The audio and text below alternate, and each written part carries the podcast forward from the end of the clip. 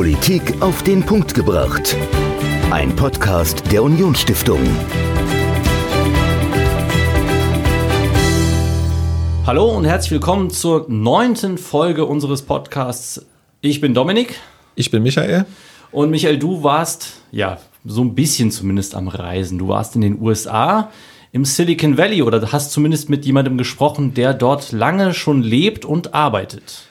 Genau, heute bei uns im Podcast ist zu Gast Matthias Hohensee. Matthias Hohensee ist Bürochef der Wirtschaftswoche im Silicon Valley, Journalist also und der lebt seit 1998 im Silicon Valley und er war bei uns zu Gast virtuell in einer Veranstaltung und wir haben mit ihm einen Podcast aufgezeichnet, den ihr jetzt ja gleich hört. Worüber habt ihr denn gesprochen? Also wir haben drüber gesprochen, was Deutschland oder was das Saarland möglicherweise vom Silicon Valley lernen kann, welche guten Dinge es dort gibt, die man vielleicht auch bei uns umsetzen könnte, um noch innovativer zu werden, um Wirtschaftswachstum zu schaffen, um junge Unternehmen auch hier im Saarland oder in Deutschland oder generell in Europa anzusiedeln. Und das war hochspannend. Jetzt haben wir im Saarland ja zumindest so ein paar Unternehmen, die in diese Richtung gehen, ein paar Tech-Unternehmen. Wir haben zum Beispiel das Deutsche Forschungsinstitut für Künstliche Intelligenz, das DFKI. Wir haben das CISPA-Zentrum. Also wir sind ja schon so ein kleines bisschen auf diesem Weg, aber was fehlt uns denn vielleicht, um irgendwann selbst mal ein Silicon Valley zu werden? Ja, also Matthias Hohensee hat oder sagt, dass das Saarland durchaus ganz, ganz viele tolle Dinge hat, wie das DFKI, wie eine tolle Uni mit dem CISPA aber auch Unternehmen, die, die hier gegründet wurden, die durchaus erfolgreich sind. Also zum Beispiel Sirix vom Amma Alcazar, die mit einer der erfolgreichsten Gründungen in den letzten Jahren. Aber er sagt auch, man könnte noch ein bisschen mehr tun und das ist vor allem im Bereich Infrastruktur.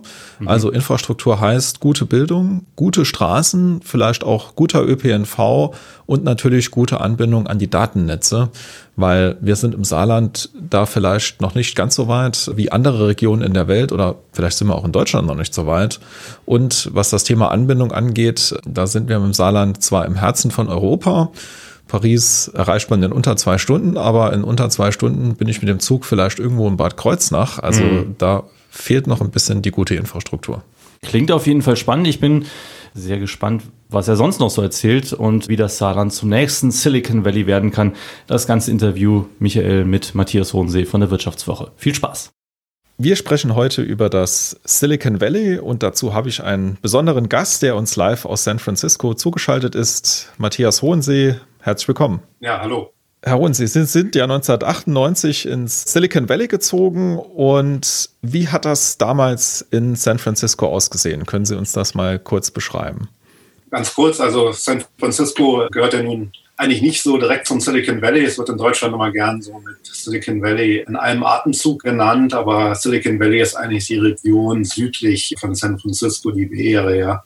Und wie sah die damals aus? 98. Also viele, die ja zuerst in Silicon Valley kommen, sind erstmal ein bisschen überrascht, weil es ist doch so eine Art, ja, Gewerbegebiet, was jetzt so keine, sagen wir mal, so städtebaulichen Besonderheiten vorweist. Als ich damals meine Kolumne gestartet habe für die Vivo, haben wir deshalb auch der Bezug zu San Francisco dann die Golden Gate Bridge genommen als Hintergrund, als Symbolfoto, um zu zeigen, dass wir eben in Kalifornien sind. Und es war damals 98 schon ein ziemlich verrückter Ort. Da hatten wir so die erste Dotcom-Entwicklung, die dann später auch als Dotcom-Blase bezeichnet wurde, wo also sehr viele neue Unternehmen entstanden sind und die bekanntesten waren damals Yahoo und eBay, die also das Bereich Internet Publishing und den Bereich E-Commerce sozusagen umgekrempelt haben. Und damals war das Valley natürlich noch kleiner und auch noch nicht so teuer, wie es heute ist. Seitdem hat sich ja sehr, sehr viel getan. Also es sind ja sehr, sehr große Unternehmen wie Google, Facebook oder aber auch Tesla entstanden. Was glauben Sie, ist der Grund dafür, dass solche Tech-Größen gerade in Amerika gegründet wurden? Ja, das liegt daran, dass man in Amerika doch wesentlich einfacher ein Unternehmen gründen kann, auch wenn es mittlerweile in Kalifornien sehr bürokratisch geworden ist. Aber es ist doch im Vergleich zu Deutschland einfacher und vor allen Dingen, wenn man halt externes Kapital benötigt, ist es doch einfacher im Vergleich zu Europa Gelder zu bekommen. Und zwar nicht nur von einem Geldgeber, sondern von mehreren. Also da hat man dann vielleicht auch ein bisschen Wettbewerb und kann eine bessere Bewertung für sein Startup rausholen.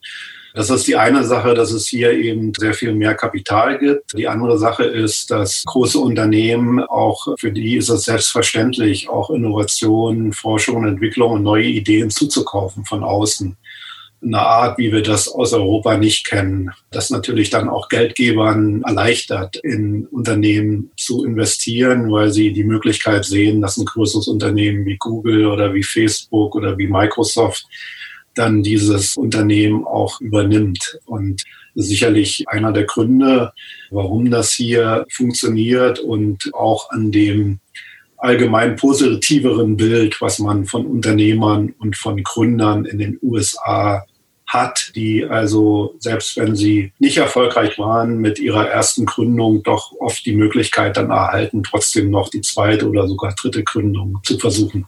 Sie haben es ja eben schon angesprochen, also ein Faktor ist natürlich auch das Geld. Sie waren ja bei uns zu Gast in einem Vortrag und haben da Zahlen präsentiert.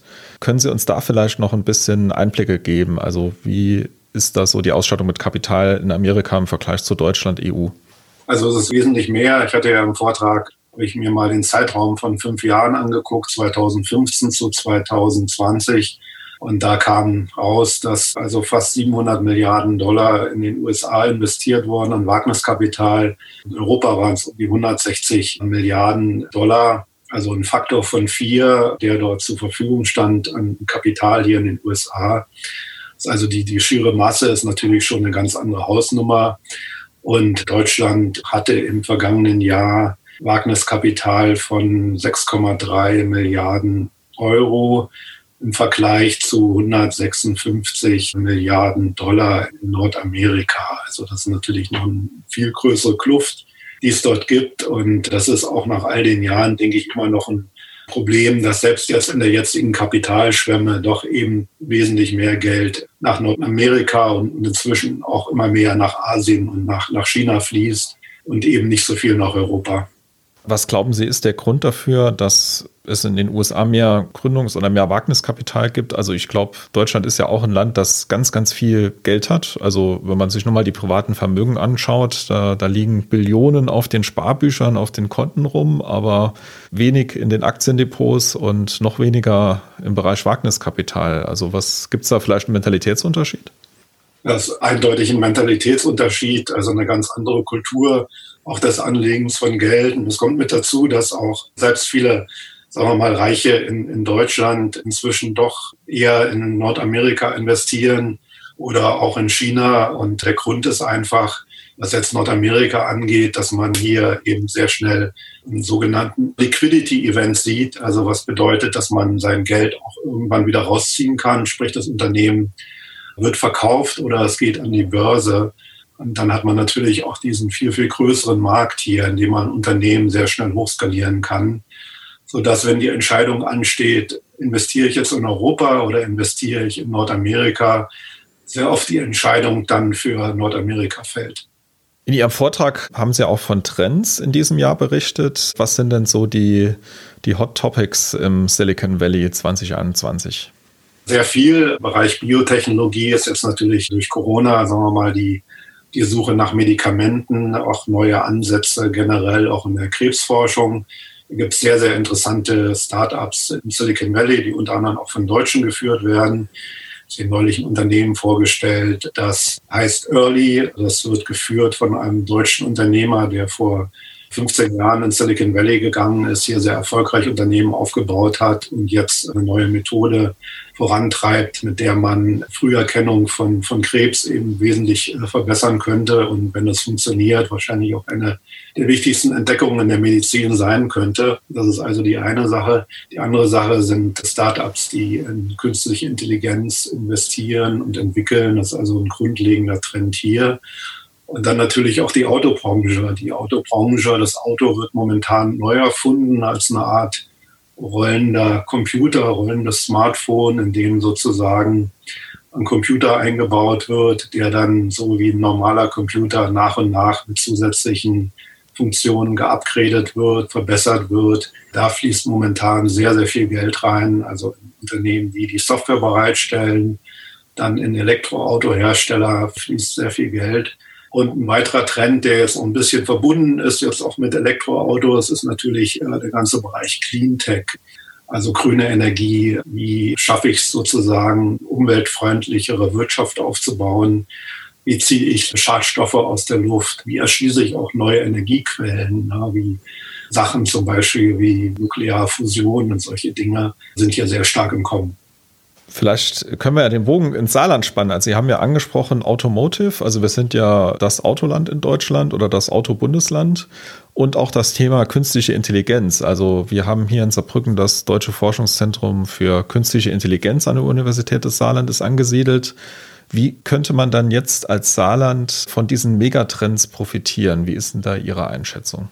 Ich denke, das Saarland hat da ganz gute Karten, gerade durch diesen universitären Cluster, den man da gebildet hat, auch mit Max Planck und Fraunhofer, die sehr gute Leute ausgebildet haben. Also mir fällt jetzt auf Anhieb der Richard Zocher ein, der im Saarland studiert hat, im Bereich künstliche Intelligenz und bis vor kurzem hier der Chief Software Scientist von Salesforce, also einem der wichtigsten Unternehmen in einem der am schnellsten wachsenden Softwareunternehmen der Welt, mittlerweile größter Arbeitgeber in San Francisco ist und der, sagen wir mal, dieses Know-how und diese Ausbildung dann hier rübergebracht hat in die USA, wo ich mir sicher bin, dass dadurch auch Kontakte entstanden sind, wieder zurück nach Deutschland. Also ich denke mal, solche Leute sollte man setzen und sollte schauen, dass man dort Verbindungen schafft. Und generell denke ich, dass das Saarland also von der Struktur jetzt eigentlich gut aufgestellt ist. Man muss halt mehr draus herausholen. Und gerade dieser Cluster Auto und Universität Künstliche Intelligenz ist natürlich besonders interessant, weil da tut sich momentan also sehr, sehr viel eben, was das Bereich automatisiertes und autonomes Fahren angeht. Das Entwickeln von, von neuen Sensoren, von Kameramodulen und so weiter ich denke mal, die Schnittstellen sind zumindest da. Man muss halt dann was draus machen.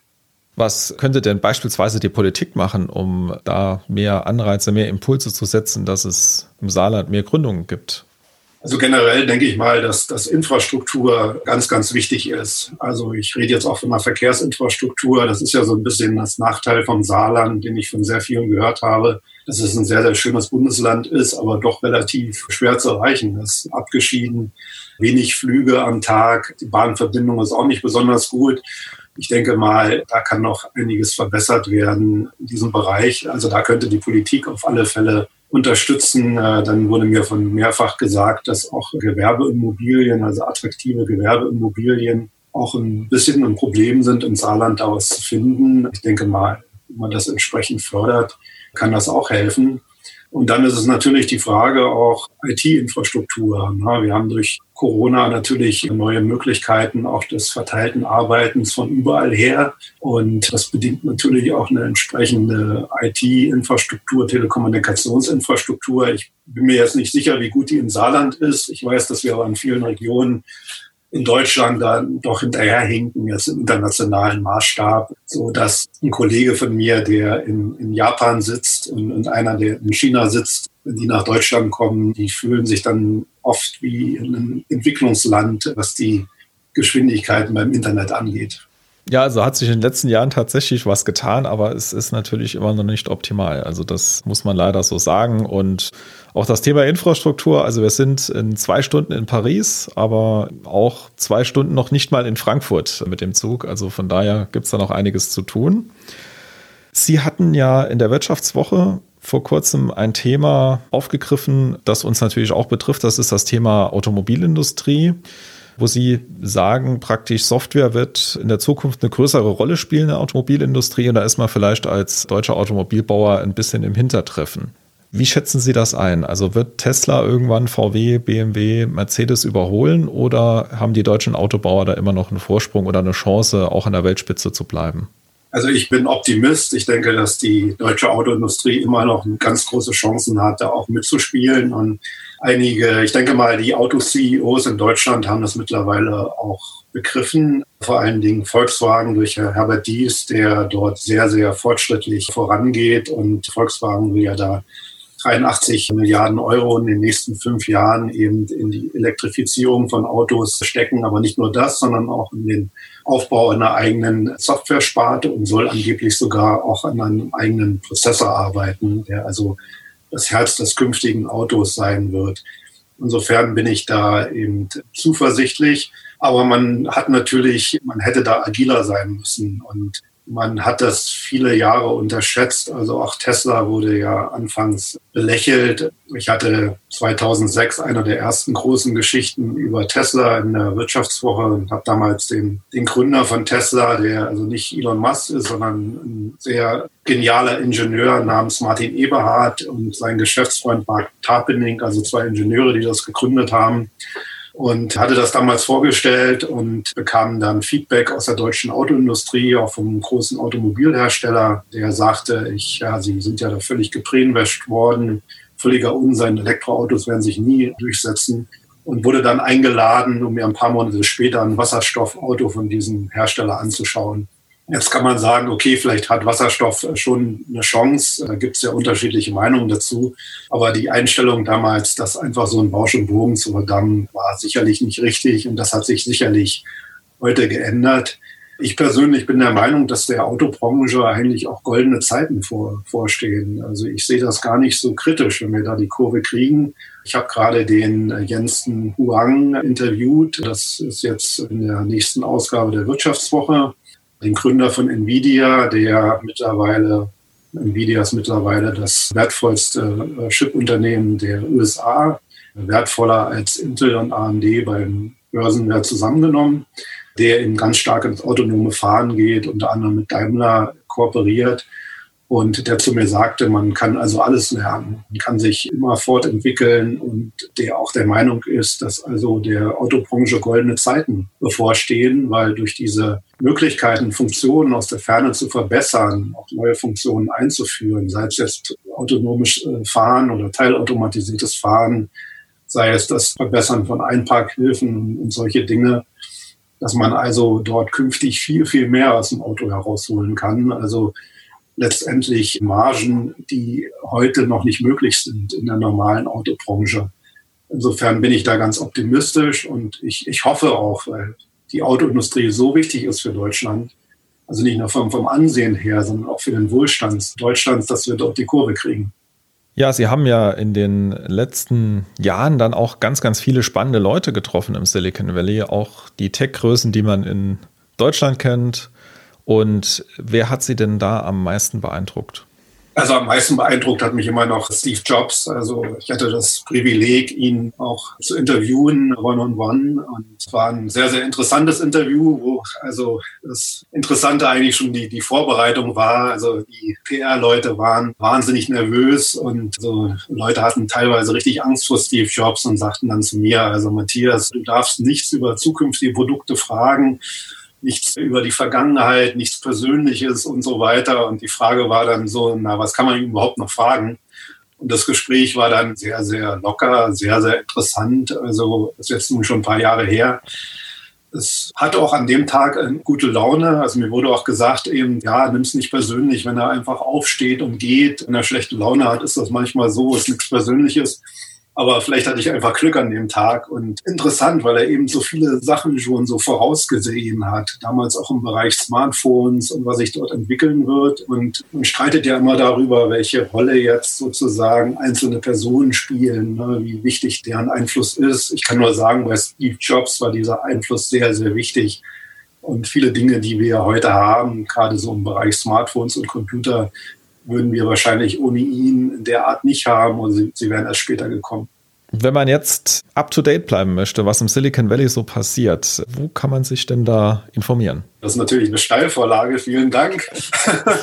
natürlich zuerst in der Wirtschaftswoche, wo wir, sagen wir mal, uns den Luxus leisten, mich sozusagen hier als Korrespondent zu haben, was ja auch sehr, sehr teuer ist. Da Silicon Valley so ein bisschen Nachteil ist, natürlich eine der teuersten Regionen der Welt ist und auch auf Vivo Online. Also wir geben uns da sehr, sehr viel Mühe, dort die aktuellen Trends abzubilden und zu diskutieren, zu analysieren.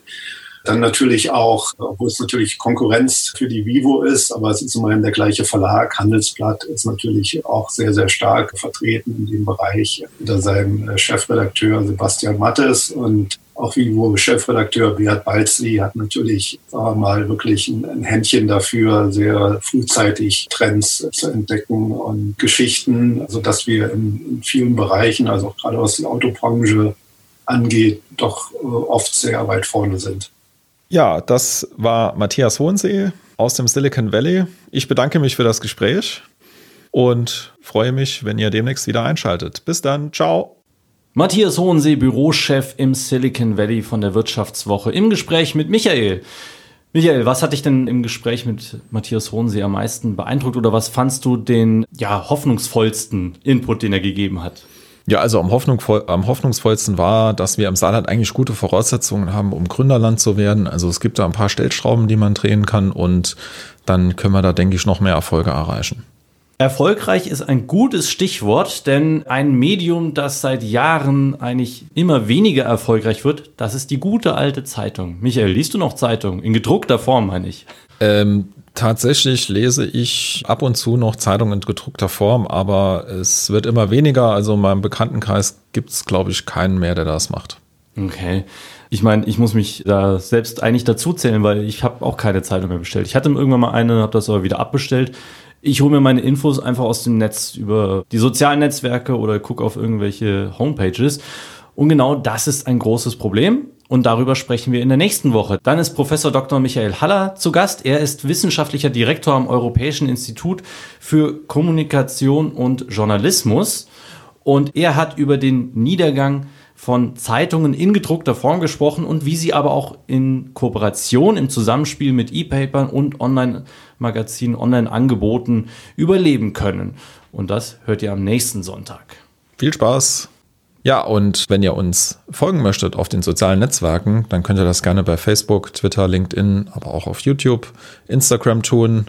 Ihr könnt uns aber auch gerne Fragen schicken oder Anregungen für Ideen, für Themen. Einfach an podcast.unionstiftung.de eine E-Mail schreiben. Genau, da erreicht ihr uns jederzeit und überall. Und wir freuen uns auf eure Rückmeldung. Wir freuen uns, dass ihr zugehört habt und hören uns nächsten Sonntag wieder. Bis dahin. Ciao. Tschüss. Politik auf den Punkt gebracht. Ein Podcast der Unionsstiftung.